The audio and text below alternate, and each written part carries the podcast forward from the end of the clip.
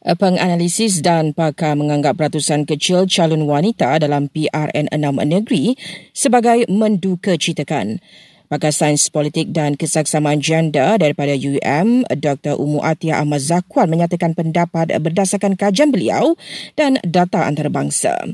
Uh, kita punya ranking uh, secara global kita dapat melihat uh, ranking kita menurun. Contohnya kalau tengok daripada Interparliamentary Union kita dapat lihat ha, kita punya ranking uh, setiap tahun lah, merosot eh. Ha, kalau kita dapat lihat uh, daripada tahun ini 2023 kita tangga yang ke 152 kalau kita tengok pada tahun 2021 kita berada di tangga yang lebih baik 144 ha, jadi uh, ini dapat melihat kemerosotan Malaysia di dalam pencapaian uh, wanita di dalam pembuat badan pembuat keputusan politik Jelas Dr. Umu Atiah kekurangan peluang kepada wanita di arena politik dan pentadbiran negara adalah satu kerugian kepada masyarakat.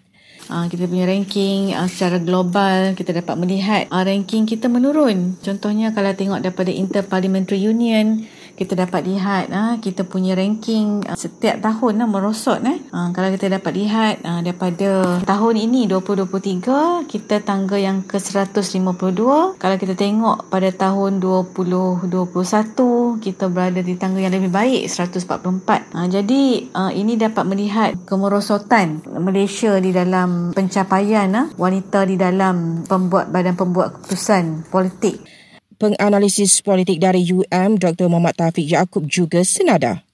Saya sungguh terkejut apabila hanya 71 orang calon wanita ataupun 12% sahaja dicalonkan berbanding 501 calon lelaki dalam PRN yang akan datang. Keadaan ini menggambarkan parti-parti politik di Malaysia masih gagal mengetengahkan suara dan peranan wanita sebagai segmen penting dalam masyarakat untuk dipilih sebagai penggubal undang-undang. Dr. Taufik berharap keadaannya dapat diperbaiki secara konsisten dan tidak berulang pada pilihan raya akan datang.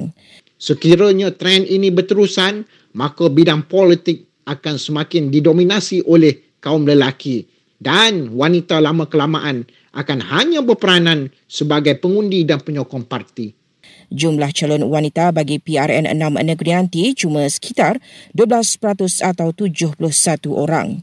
26 daripadanya adalah calon Pakatan Harapan, 19 calon mewakili Perikatan Nasional, 12 calon daripada BN manakala selebihnya daripada Parti Rakyat Malaysia, Muda, Parti Sosialis Malaysia dan calon bebas. Muda nampaknya mendahului aspirasi politik baru apabila meletakkan kira-kira 50% calon wanita. Eh, PRN 6 negeri akan berlangsung pada 12 Ogos ini manakala pengundian awal pada 8 Ogos.